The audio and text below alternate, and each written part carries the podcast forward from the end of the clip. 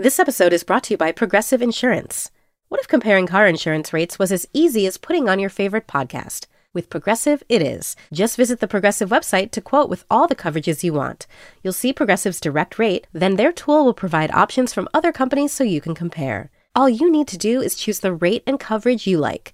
Quote today at progressive.com to join the over 28 million drivers who trust Progressive. Progressive Casualty Insurance Company and affiliates. Comparison rates not available in all states or situations. Prices vary based on how you buy. This is the New Yorker Radio Hour, a co production of WNYC Studios and The New Yorker. Welcome to the New Yorker Radio Hour. I'm David Remnick.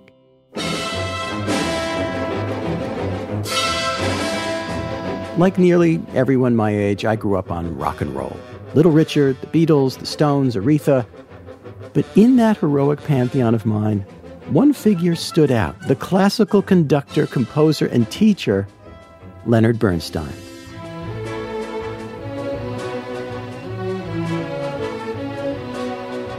Bernstein was a personality as kaleidoscopic as any rock star. On podiums from New York to Berlin, conducting Beethoven or Mahler, he was as physical in his way as James Brown or Tina Turner. Bernstein wrote the music to West Side Story and other Broadway hits, and he was a vivid and accessible presence on television, leading the famous Young People's Concerts. It's a funny thing about this meaning business, in music anyway. When you say, what does it mean, what you're really saying is, what is it trying to tell me? What ideas does it make me have? Bernstein drew you into a long tradition of music that might otherwise have escaped your ears and what a loss that would have been. Bernstein also had a personal life that was chaotic and for its time revolutionary. His marriage to a brilliant actress, Felicia Montealegre, is the subject of Bradley Cooper's thrilling new film, Maestro. Carey Mulligan plays Felicia, and Cooper plays Leonard Bernstein. He also co wrote the screenplay and directed the film. I had the chance to watch Maestro with Bradley Cooper, and then we sat down to talk about it at length. So let's let's let's get to it. This is an extraordinary performance and piece of writing and directing, and you have been living this for I don't know how many years. W- what is the origin story of Maestro? Uh, I would have to date it back to being a child and um, inundated with cartoons as a kid in front of the television, and uh, Tom and Jerry and Bugs Bunny uh, conducting. And we also simultaneously had a record player in the living room that would always have classical music. And that was the first time I realized that you could move your hand up and down and sound comes out. And I just became absolutely obsessed with that idea of power, quite honestly, and magical It's- power. It must be narcotic. It really felt that way as a kid because I asked Santa Claus that coming Christmas for a baton. I don't How think old I knew. were you? I must have been in between six to eight. I, I don't know exactly when, but you know, right around then. And I still remember when it showed up, and I kept it. I just lost it last year, but I had it all the way through college. I kept it in my college dorm in grad school. It was sort of like a totem for me. Um, and even in grad school, Ellen Burstyn came and did a workshop for four weeks, and the assignment was create a character and i created a, i wrote a monologue for a conductor. And so it was always something that was inside of me for for since i was a kid and i spent hundreds of hours david uh, conducting to music that i loved as a child. I mean i'm not exaggerating that that number so that when it rolled around uh, seven years, six and a half years ago, that Steven Spielberg um, was going to perhaps do a biopic about Leonard Bernstein, he happened to know that little fact about my obsession with conducting and said, Would you read this script and would you ever consider playing Bernstein? Um, and he wasn't going to direct it. I said, Listen, would you let me sort of investigate and see if there's a movie that I, a script that I could write, a story that I feel like I could tell that would allow me to enter into it and conduct? So And but he- there was an existing script at that There point. was an exist by by whom? by Josh Singer who came on board. I see. And we wrote it together, the new the new script. Um, But just to be clear, Leonard Bernstein, I'm older than you are. He was a f- part of childhood for me. Right. And, and he was magnetic like nothing else in the classical music realm. He was And a rock star. Yeah, and no he, question. And he acknowledged rock and roll and even brought in rock bands. Sure did. Yeah. Yeah. So you're younger. You're watching it through, absorbing it through purely from records. You're talking about once I started doing research? But as you're a kid and getting Oh, as a kid, in just Leonard just, Bernstein. rec- just records. Uh, Riccardo Muti was the music director of the Philadelphia Mm-hmm. Orchestra back then. I was lucky enough that my parents took my sister and I a couple of times. We spent a vacation in Boca Raton, Florida, and Itzhak Perlman happened to be staying in the room next door, and I'll Wow. never forget it. And I just heard the violin all throughout the night and day when we were there, and I was just obsessed with who who, who who's what creatures making this in the other room. Incredible. Um, Incredible. So years go by, and suddenly uh, Steven Spielberg has given you a, a blessing. That's in a right. sense. And so, what do you do next? And then the work began. I had to go and meet the three children, Nina, Alex, and Jamie, and and try to convince them to uh, to trust me enough to give me the rights to the music for however long amount of years the contract would be.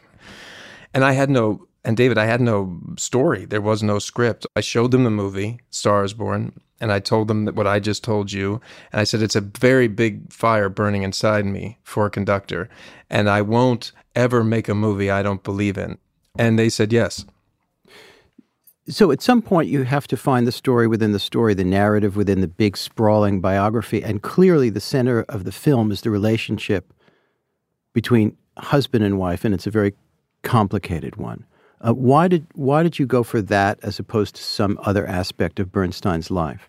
One thing I realized right off the bat is first of all, I had no desire to make a biopic. You can make an incredible documentary about, and some have been made already about this man because of just the sheer amount of primary footage out there. But I also wanted to do right by his impact. But because there's sound, picture, colors, production value, as well as story, all of these things that encompass a film, I thought that I could achieve uh, uh, conveying his achievements through other means than just story. For example, I, I thought, well, the whole movie can be set to his music. Right away, I thought, I feel like I can take care away of that tranche of his legacy by just having the whole movie be scored to his music.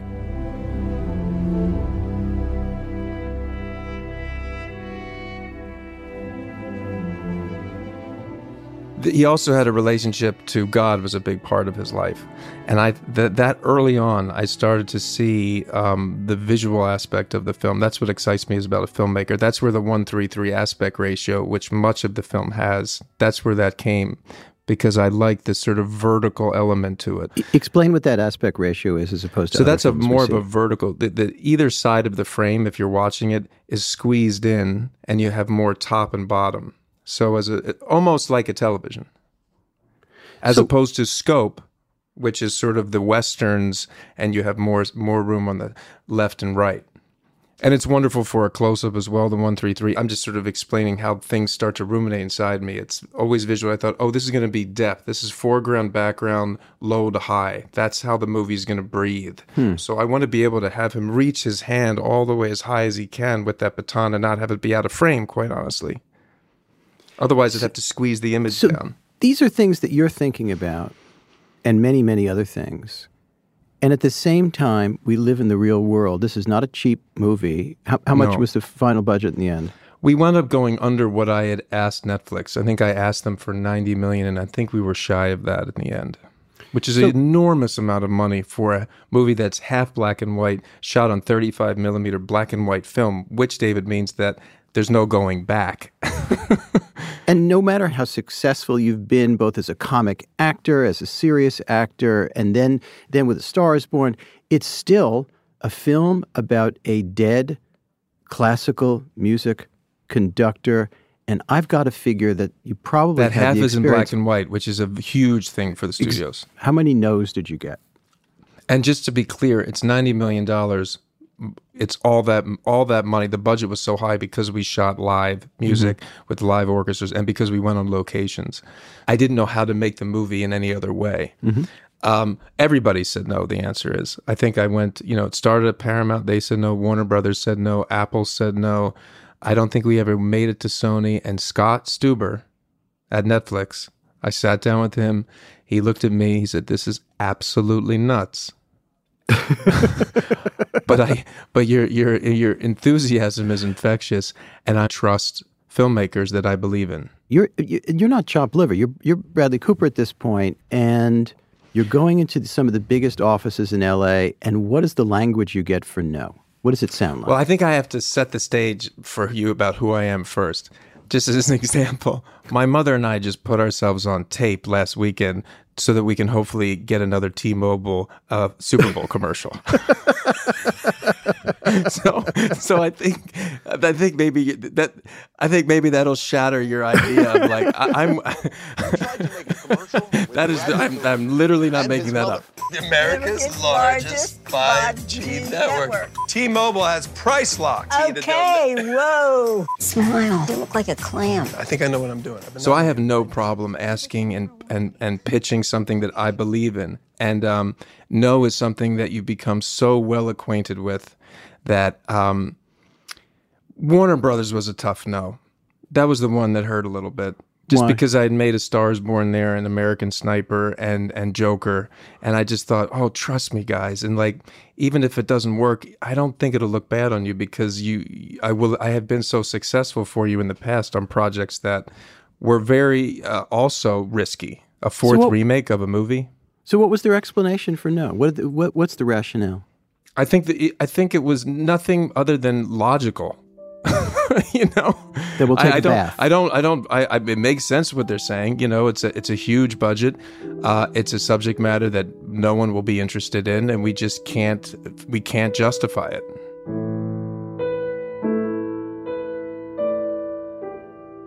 I'm talking today with Bradley Cooper about Maestro, his film about the conductor Leonard Bernstein. A few months ago, when stills from the film were first circulating, the internet, in its way, as usual, blew up with a controversy over the prosthetic that Cooper wears on his nose, the schnoz that he used to portray Bernstein. So, the first thing that I heard about this film was this business of the makeup and Jew face and oh my God, should a non-Jewish guy be playing a Jewish guy and is the nose too big and and so on. I, I'll reserve judgment. I but what it was it a serious conversation about prosthetics or or it didn't seem all that striking to me. Well, the what you're speaking of actually came out after we had made the movie. Right. So so I had already gone through the entire process of the film, um, and and in terms of the Lenny looking like Lenny, um, I knew that I had to age because in order to tell this love story. And then he has such a beautiful, iconic face. I I thought, well, let's let's when I work with an, a master artist like Kazu, let's create a hybrid where people can really enter into the into the illusion of Lenny because I'm going to do the voice anyway, and and I have a big nose. Uh, not that that was ever something, but I was like, yeah, our face, our foreheads, our noses, our eyes, the way our eyes are, our ears, it all it's all very workable to create a sort of middle ground. And by the way, the prosthetic for the nose was like a silk curtain. That's about the the cha- the difference between my nose and his nose. Really? But we had to, and it was a little, and it's wider, um, and he had a deviated septum. Now that said, David, oddly enough to me, Alex Bernstein sent me a letter. This is his son, the middle child. Yeah, and he said, you know, we want to we want to write a letter responding to this. I, no one had ever really uh, Responding to the press criticism. I, of- yeah, of I don't read anything, but I had heard Yeah, about yeah. it. Yeah, and um, but I read the letter, and then I called him. I, I'll never forget it. And and he said, "Hey," and I said, "Hey, it's Bradley. I just want," and I couldn't talk, and Hmm. I started cry- weeping, like profuse, like really weeping very hard, and he started crying, and um, and then we just hung up, and and I realized. you, you were moved out of gratitude to, toward him. I just never. I, first of all, I didn't. I think I didn't realize how much maybe that hurt. Uh, that that's all Huh. people were seeing about the movie, uh, but also just that act of kindness from them, from the children.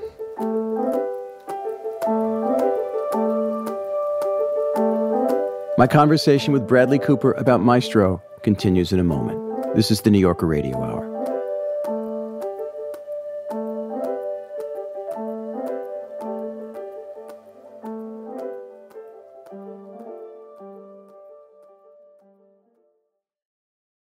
WNYC Studios is supported by Lincoln Financial. The questions around retirement have gotten tiring. Instead of, have you saved up enough? Shouldn't they be asking, what is it that you love to do? And how can we help you keep doing it? The truth is, you're not slowing down. So your retirement plan should be more of an action plan, a hiking plan, a music plan, a sailing plan. The point is, whatever you're passionate about, we can help make sure you never stop. At Lincoln Financial, we have the products to help protect and grow your financial future so you can keep doing more of what you love. Make your pastimes last a lifetime at lincolnfinancial.com slash action plan. Lincoln Financial Group, marketing name for Lincoln National Corporation and its insurance companies and broker slash dealer affiliate Lincoln Financial Distributors Inc., copyright 2024 Lincoln National Corporation. It's a high stakes election year, so it's not enough to just follow along. You need to understand what's happening so you are fully informed come November. Every weekday on the NPR Politics Podcast, our political reporters break down important stories and backstories from the campaign trail so you understand why it matters to you. Listen to the NPR Politics Podcast wherever you get your podcasts.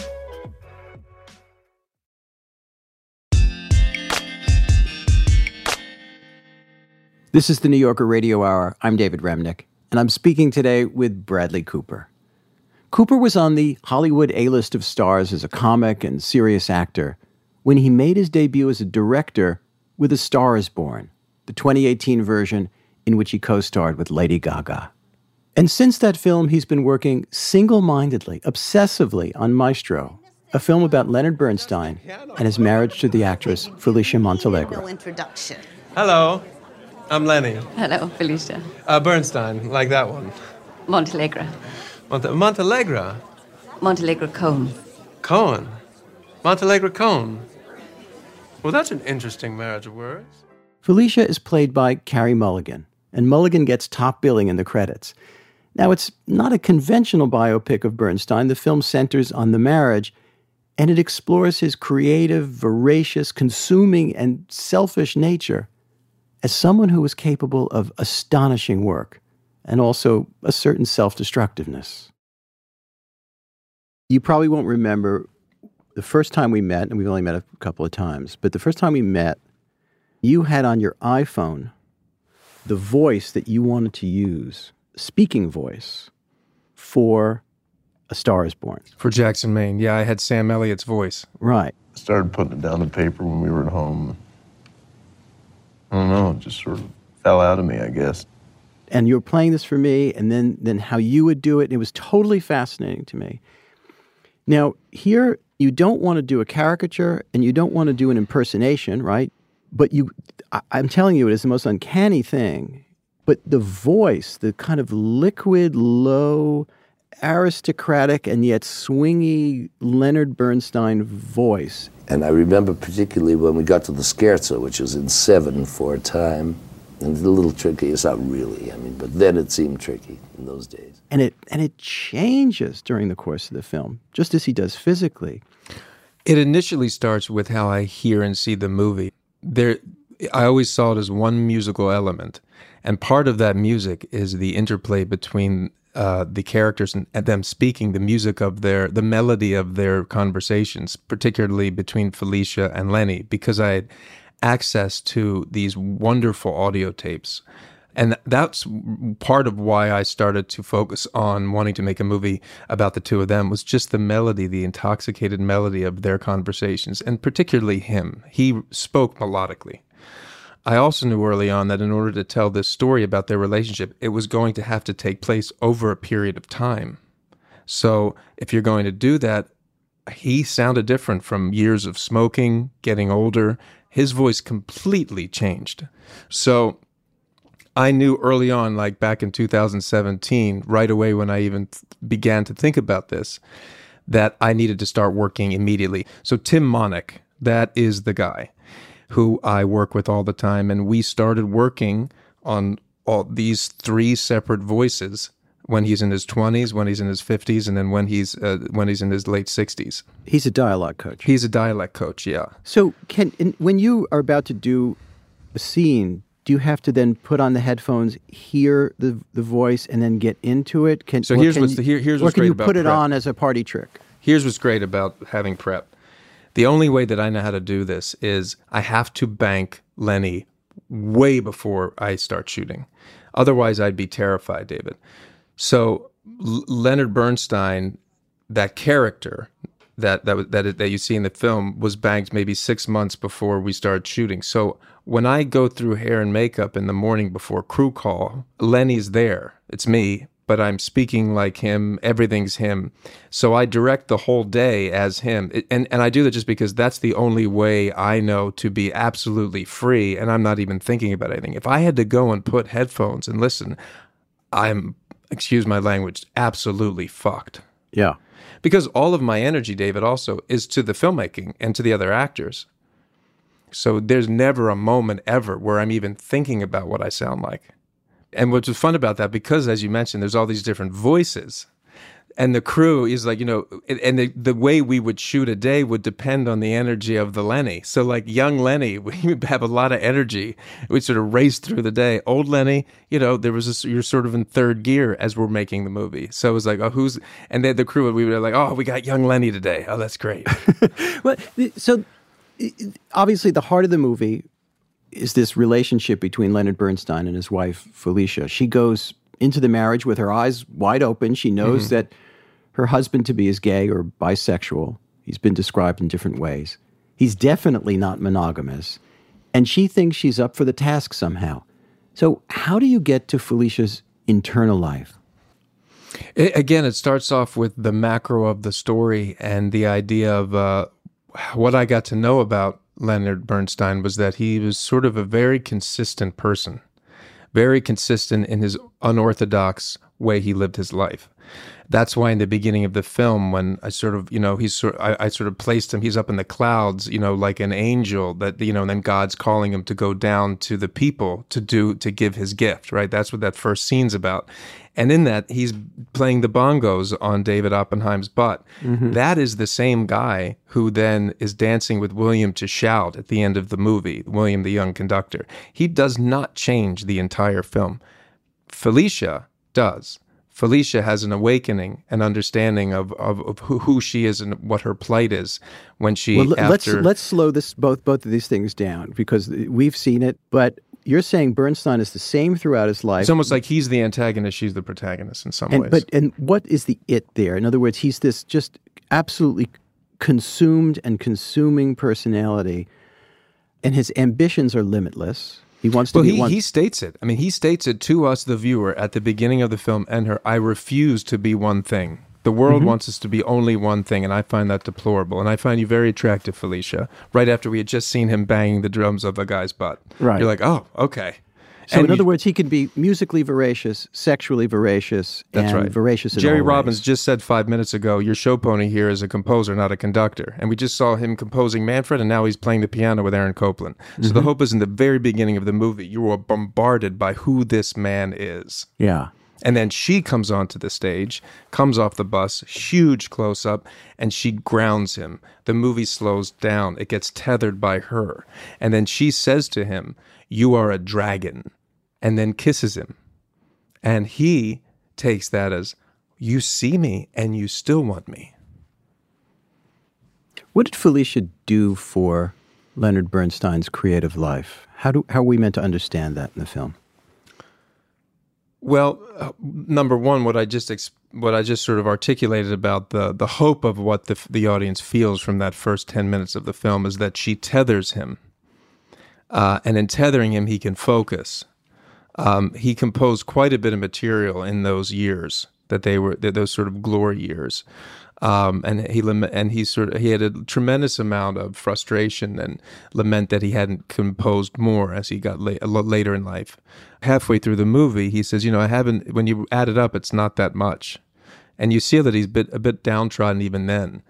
Um, Because he's disappointed in, in, in, that he was not the composer of classical music that would have put him on the same level as, his Mahler. heroes. Yeah. As Mahler.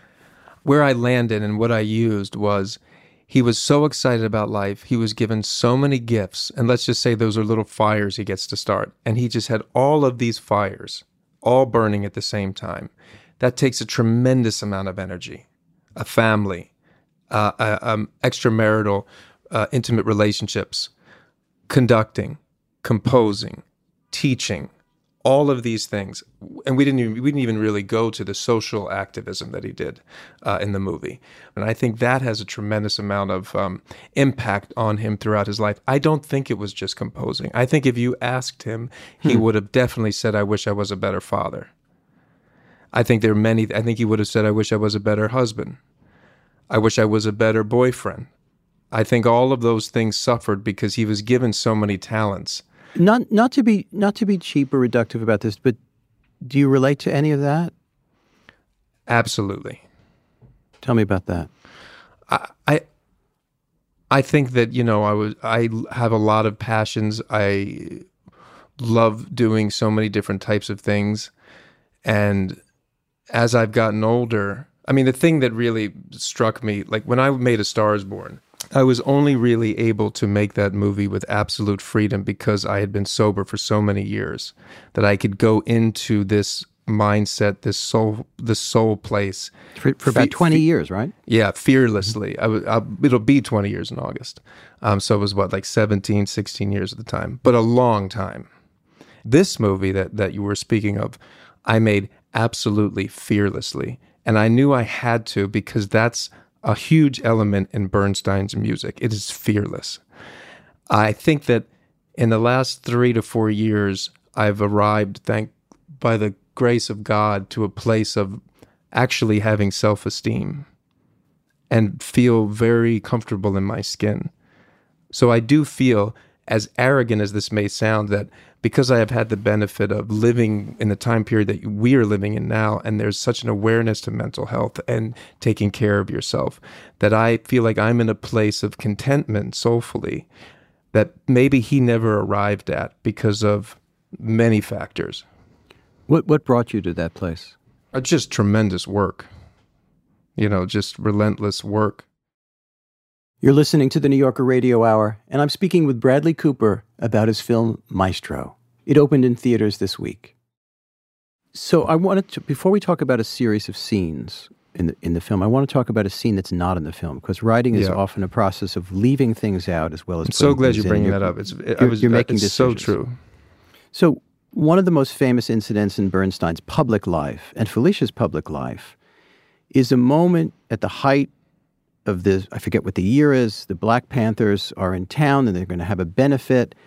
And the benefit is at the Bernsteins. They host it. And all the swell people of New York are there.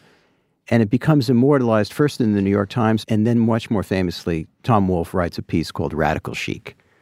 And the Bernsteins look, just to put a quick tag on it, ridiculous. They they they they seem like silly people, um, in a way that's now familiar. You know, trying to be down, trying to be hip, and and, and coming off absurdly. And I don't think my understanding is from reading about Bernstein is that Felicia in particular ever quite recovered from Tom Wolfe's piece. It was really tough on her in particular. Um, it's not in the film. Tell me Yeah. about that. It's obviously something you must have thought about. Oh, uh, and wrote. So, so you wrote you wrote Yeah, so I so that, that originally party. we we did have yeah that that that party was was that party for a long time, and it and again the movie tells you what it wants. The spine of the film was always going to is their relationship, and the thing that was so clear to us was there can be only one villain. I don't want to have another outside incident that brings them together. The villain is part of Lenny. He's the villain. Mm. He's the thing that I wanted to focus on breaking up their marriage or or or, or the caustic element of the, the of this dynamic. And it really diluted his accountability for her state Hmm. by by by introducing that into this narrative what this movie was about. And that's why it, I ultimately took it out One- and also because I wanted, you know, in terms of people has have asked about, you know, your jumping, you know, timeline. Um, that switch from black and white to color, which is would have been when that scene would have occurred, was all about their lifestyles having been stressed by this agreement that they made. If you add in another villain of a Tom Wolfe sitting there, it becomes it's not as strong. It just wasn't as strong. And I'm tell off us, the spine. t- tell us what the marital agreement was for those who haven't seen the film or read lots of biographies.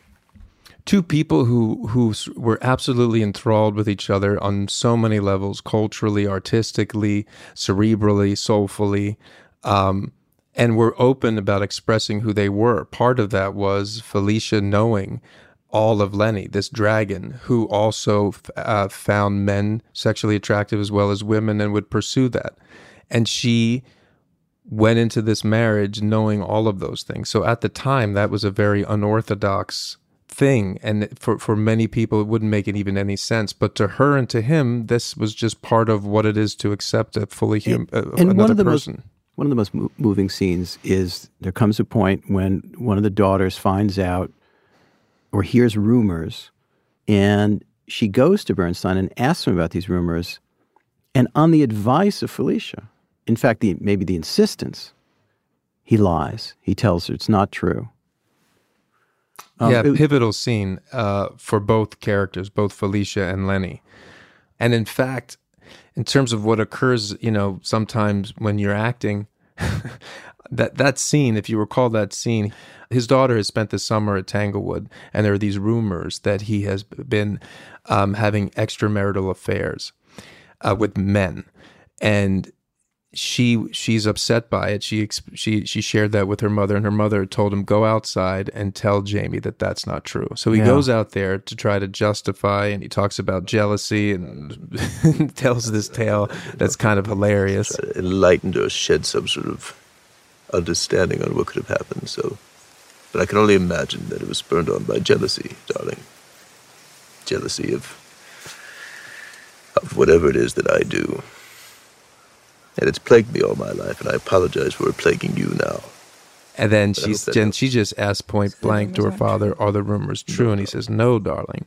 I'm relieved. And then she says, I'm so relieved.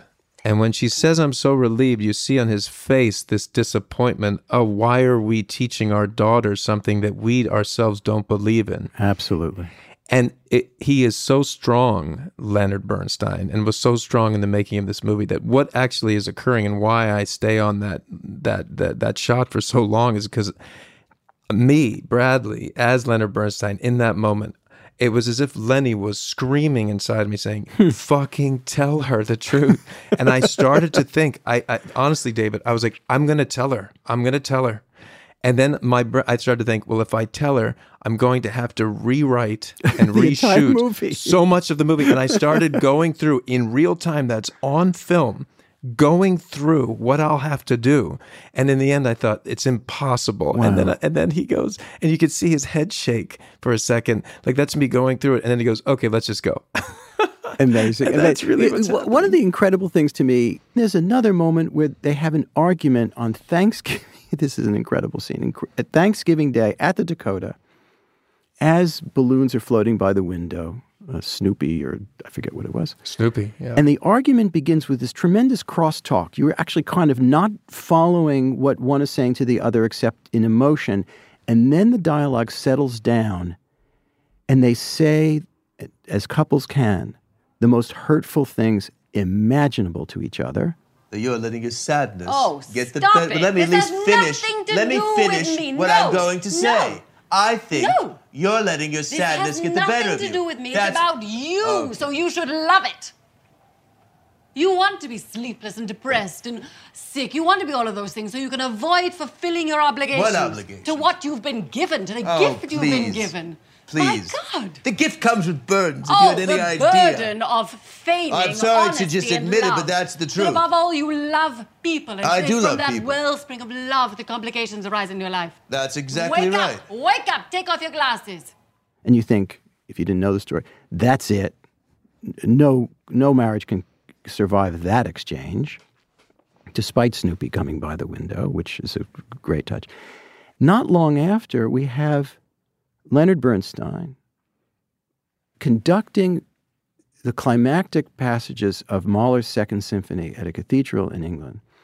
And his first instinct after the booming applause is to rush off the stage and into her embrace, which she gives back totally. I, I that to me is the the spine. That is the spine of the whole film. And again, she's I mean, I, I hope you heard some of it because uh, it's really she was really laying into him at the beginning, but it's oh, all but it's about fast and furious. You know what I mean? It's like it's like life, not Yeah. like a script. Yeah. Uh, and that is her laying into him, not about, we've just watched him have an extramarital affair that he has brought into their home and into his artistry, which is the huge betrayal for her, at least in her mind. I think she's been heartfully betrayed for years, but she still cannot articulate it. All that argument is about her saying to him, you're not fulfilling your gifts as that you've been given. And and and and it's just the And you're going to end up and you're going to end up a lonely old queen. Mm. But she doesn't say, You've crushed me. How dare you? You've betrayed. He doesn't say anything to that. And it's not until you get to the part when she has her realization. And she says, I used to envy my children who would wait want so longingly for his attention. And she would always say to herself, I don't need, I don't need, but I do. I'm the one who's been a fool. Mm. And then we have the scene where he's conducting, which is really live. That's me conducting the London Symphony Orchestra because that was the only way to achieve that magic that he was able to achieve. And the hope is, as an audience member, there's no hate in his heart because clearly I didn't see any hate in his heart, and there's no way she would have loved him because that's what she attacks him for at the at the at the uh, Thanksgiving Day parade party uh, fight. She says it's hate. You just you're up there showing people that they'll never hold a candle to you, that you are so much better than them, and then when we're watching him conduct, it's the exact opposite. It's exaltation. He's the angel that God asked to come down to the in the beginning of the movie because he can be a crystal and can and can ingest all of that light, all of that power of the music, and then beam it out to all of us in the audience, and then me then making a movie. He ha- he he was able to stand in the center of the sun and not only not burn, but reflect it back to us in a way that we could achieve, uh, uh, uh, appreciate it and not burn ourselves. So that's why when he rushes off. And he's crying in, in in in her in her dress. That I love when he leaves and you just see the sweat stains on her blue dress. And then she says to him, "There's no hate in your heart," and that's the pure love they had for each other. I've got to ask you about conducting in the Ely Cathedral in England Mm. with a full orchestra, the London Symphony Orchestra, and a full chorus. You're conducting Mahler. I mean, I mean that's got to be a childhood fantasy come true. Yes, sure is. You know, some kids dream of hitting the ball out of Yankee Stadium. That's it. You got to do that. I know. So, what was the experience like? How does the filming work? Well, the, I, I knew I was going to do that piece of music six years ago. So I started working on it then. And there's a wonderful recording of, of that performance. And I was able to get the raw footage where it's just seeing his conducting. And then I just spent, you know, all of the time I could. Number one, going to the New York Phil three or four times a week, just watching um, conductors. Uh, the LA Phil, the Philadelphia Orchestra became very close with Gustavo Dudamel and Yannick Segan. And Those are two of the very top conductors working today. and and and then Yannick, who's been in just a, a whole part of Lenny in this film. I had an earpiece, and he was counting tempo for me when I was doing it because we I was conducting them. That is live.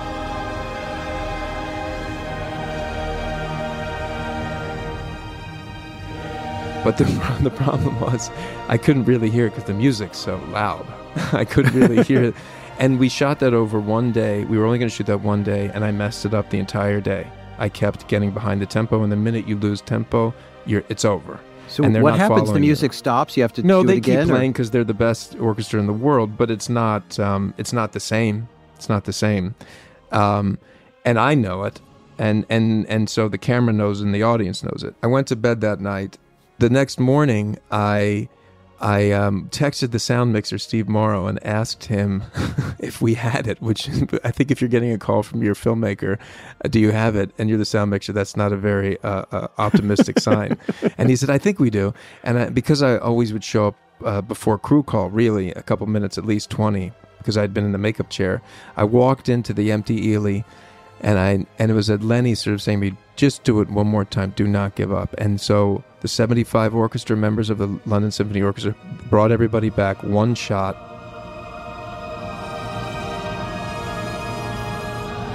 And for whatever reason, David, all of that prep for six years came to me effortlessly, and I was able to let go and conduct the orchestra so much so, the timpanist came running afterwards. He said, You know, yesterday everything you did was absolute shit. This is the this is the one you have to use. And I was like, No, no, no, I, I know, yeah. And I said, No. He said, No, you actually conducted us there, Lenny.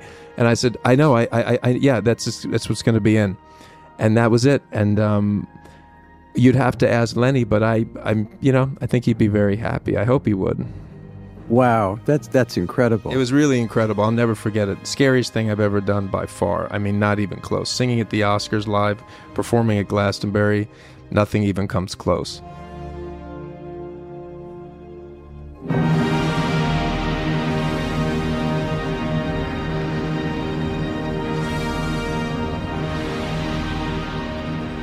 Bradley Cooper. He conducted the London Symphony Orchestra in a recreation of a famous concert by Leonard Bernstein for his new film, Maestro. This is the New Yorker Radio Hour. We'll continue in a moment. WNYC Studios is supported by Lincoln Financial. The questions around retirement have gotten tiring. Instead of, have you saved up enough? Shouldn't they be asking, what is it that you love to do? And how can we help you keep doing it? The truth is, you are not slowing down. So your retirement plan should be more of an action plan, a hiking plan, a music plan, a sailing plan. The point is, whatever you're passionate about, we can help make sure you never stop. At Lincoln Financial, we have the products to help protect and grow your financial future so you can keep doing more of what you love. Make your pastimes last a lifetime at lincolnfinancial.com slash action plan. Lincoln Financial Group, marketing name for Lincoln National Corporation and its insurance companies and broker slash dealer affiliate Lincoln Financial Distributors Inc., copyright 2024 Lincoln National Corporation. It's a high stakes election year, so it's not enough to just follow along. You need to understand what's happening so you are fully informed come November.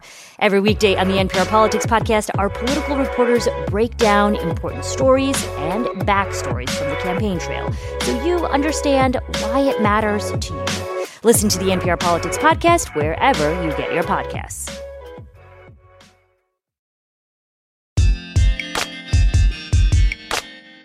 This is the New Yorker Radio Hour. I'm David Remnick. The film Maestro has been getting some love from the critics, and it's going to be a heavy contender, I think, for the awards season. Bradley Cooper stars in the film as Leonard Bernstein. He directed the film, and he co wrote it with Josh Singer. Cooper's path to being a filmmaker of note was hardly a straight line. He became known first as a beloved actor in some decidedly broy comedies, playing a jerk in Wedding Crashers, and more of a straight man in the Hangover films. Dr. Price? Stu, you're a dentist. Hey, don't try and get fancy. It's not fancy if it's true. He's a dentist. Don't get too excited. And if uh, someone has a heart attack, you should still call 911. Cooper went on to some really serious roles in films with directors including David O. Russell. And he might not like me mentioning it, but at the same time, he shows up quite often on lists of sexiest men alive. Still, all along, Cooper told me he wanted to get behind the camera. He fulfilled the cliche of, I always wanted to direct. And he did so with a bang. He debuted as a director on A Star is Born. I mean, I I didn't allow myself to dream as big as I really wanted to dream when I was a kid. So acting is what I thought I wanted. But the truth is, it wasn't just what Hopkins and Hurt did in The Elephant Man. It was what David Lynch was doing in The Elephant Man. It was the sound design. That's what really got me excited. And it wasn't until I spent years in this business and as I was on these sets, acknowledging that I all I really think about is how they're making this movie. I, that's all I really care about. That's what it gets me excited. And I, I was lucky enough to work with filmmakers who saw that in me and invited me very much into their process. I mean, there's so many times I'd be with an actor and they said, "Wait a second, you're in the editing room? How's how did you ever get let in the editing room?" and, and I and I and I think the reason was because these filmmakers realized that oh, this is a like-minded person they're not just thinking about their performance. So it became sort of an organic evolution uh, that that then uh, that then led me to, and also quite honestly, frustration that, that these directors who I really love just don't want to work with me. And I'm 40 years old, and I think I can't just sit around and wait and do movies that I that I actually think they're that aren't what I want to be doing. What, so what, what directors don't want to work with you, and why? Well, I don't. You'd have to ask them why. But you know, I mean, any actor will have a list of directors that just don't. You know, at that time, you know, like I had written David Fincher an email years ago, never heard a response. Martin Scorsese at that time, Paul Thomas Anderson, Quentin Tarantino. I mean, I could go on and on. Um, are you? Are you, you worked with one of the most difficult people. You did three films with David O. Russell, who couldn't be more difficult. Well, it's not about being famously. Yeah, well, I, I love David, and we had an incredible time together. Uh, uh, ho- hopefully I'm not coming across anyway being you know not acknowledging how lucky I've been with the people I have gotten to work with. I'm just speaking to the fact that they were other people, and I just got to a part, point where I just thought. Uh, let me try to do it myself. It's always what I wanted to do anyway. Are, are you done with fun? In other words, are you, are you, if, if a kind of fun comic role came along, it was three months of your time. It's it's not Hangover Five, but something of a similar spirit. Well, I would do Hangover Five. It would be four first, but yeah. well, I want to get ahead of ourselves. you would do that in, in a flash. And not I just would, to pay the I bills. would probably do Hangover Four in, a, in an instant. Yeah, just because I love Todd, I love Zach, I love Ed so much. Uh, I probably would. Yeah. Okay, I think we just made news. Hangover Four is coming around the corner. I don't think Todd's ever going to do that. But real quick, just to just to, oh, go, to- go, go, ju- go. just to end, you know, you, you said the word fun. If there was just something fun, there's nothing more fun that I've ever experienced than Maestro and A Star Is Born. This is me having fun. It's it, it is, Oh, But- I, but I wouldn't. but- I wouldn't do it if it wasn't. but the higher fun. I don't know what you mean. Comedy? I mean, one one is just less consuming and exhausting. Yeah, I you just don't didn't ha- see you don't have too many maestros in you. There's only one life to live. That's correct, and I real I also realize that, and I'd rather make if I'm if I'm lucky enough to have um, another idea come in that I'm willing to exert this much energy. If I could do it two more, three more times in my life, I'd be very lucky. I find it hard to believe that you can inhabit the personality, the voice, the intelligence of a Leonard Bernstein. Think about him, walk around in his shoes and even his nose for five or six years. Do that all with total consumption and passion and focus, and then walk away from it. How do you move on from an experience like that? How do you take the mask off and then just move on? You don't move on. That's the beauty about what I get to do. Chris Kyle lives inside me. I mean, Joseph Merrick's right here in my wall. There's Lenny. Yeah. Um, I, I don't think they ever go away. There were many months where I sort of was talking with a bit of a thing when I would. I was like, oh, that's not really my voice. But no, I th- these are like like experiences, like your time in Russia. I don't think that's uh, that's that's. I assume those four years will always be inside of you. It's true. It's the It's same true. exact thing. And it, how did it shape the way you think about what's next, or does it put a stall on it? Do you become much pickier and more selective I- I don't- I don't know. I, I just know that um, I feel like I have my my tools are sharper. You know, I may have a few more tools now as I go into the next adventure, which is exciting. do you know what that next adventure is? I might. Oh, I thought you might. and it's not a bi- it's not a Metallica biopic. Ooh, There you go. I know you have a special effect. I, I need to keep my hearing, David. I'm, I'm holding on by a thread. I know. Don't you? And you've had hearing issues in the past, and I don't Well, think Metallica would I- be good for you. no. as much as I do love them.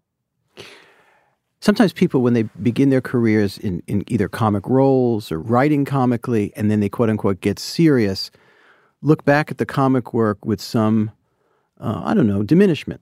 Um, I wonder how you f- feel about it because those those movies were antically, wonderfully funny. I mean, Um, my hope, David, is that there's a lot of humor in this movie, and there's a lot of jokes in *Stars Born*, and you know, all the filmmakers that I am, I love. Stanley Kubrick was hilarious, hilarious. Um, so humor is, and, and and I find that humor is a. When my father was dying, and I was holding him, and my mother, and I just had a tuna fish sandwich. That's why it's in the movie where she says, "You smell like tuna fish." I remember holding my father, who was, uh, you know, was unconscious at the time. My mother saying, "Your your, your breath smells like tuna fish."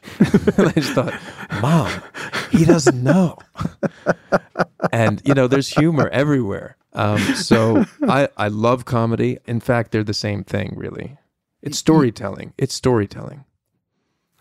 the film began in some ways with permission from the family, and then you present the film to the three children, Mm. and they're very painful things. The film, toward the very end, Lenny is both bereft and pathetic.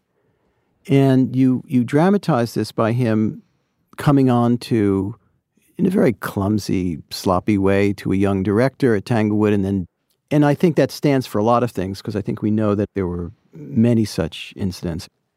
How did the kids react to the film when you showed it to them for the first time in all its in all its glory and and at times pain?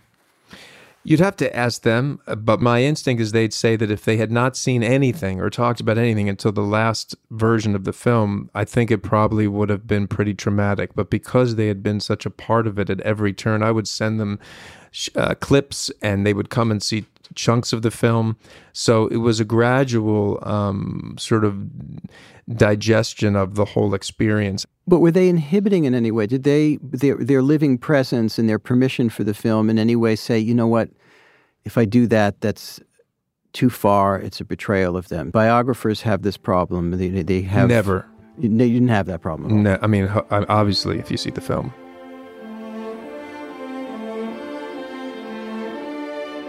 Bradley Cooper, thank you so much.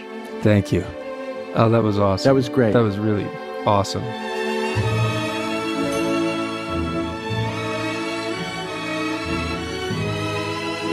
Maestro, directed by Bradley Cooper and starring Cooper and Carey Mulligan, is in theaters now. I'm David Remnick. I hope you had a great holiday, whatever you did, and whatever you ate. Thanks for listening today. See you next time.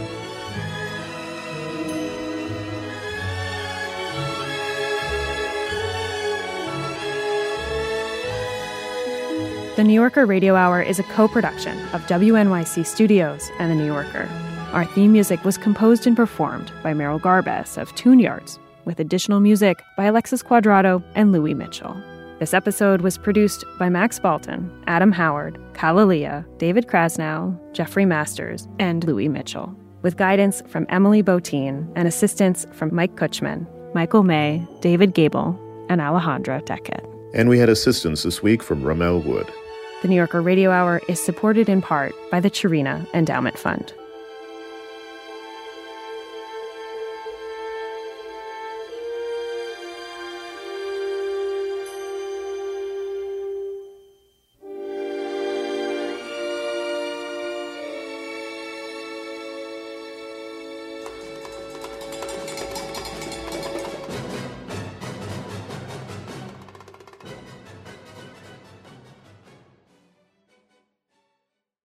Since WNYC's first broadcast in 1924, we've been dedicated to creating the kind of content we know the world needs.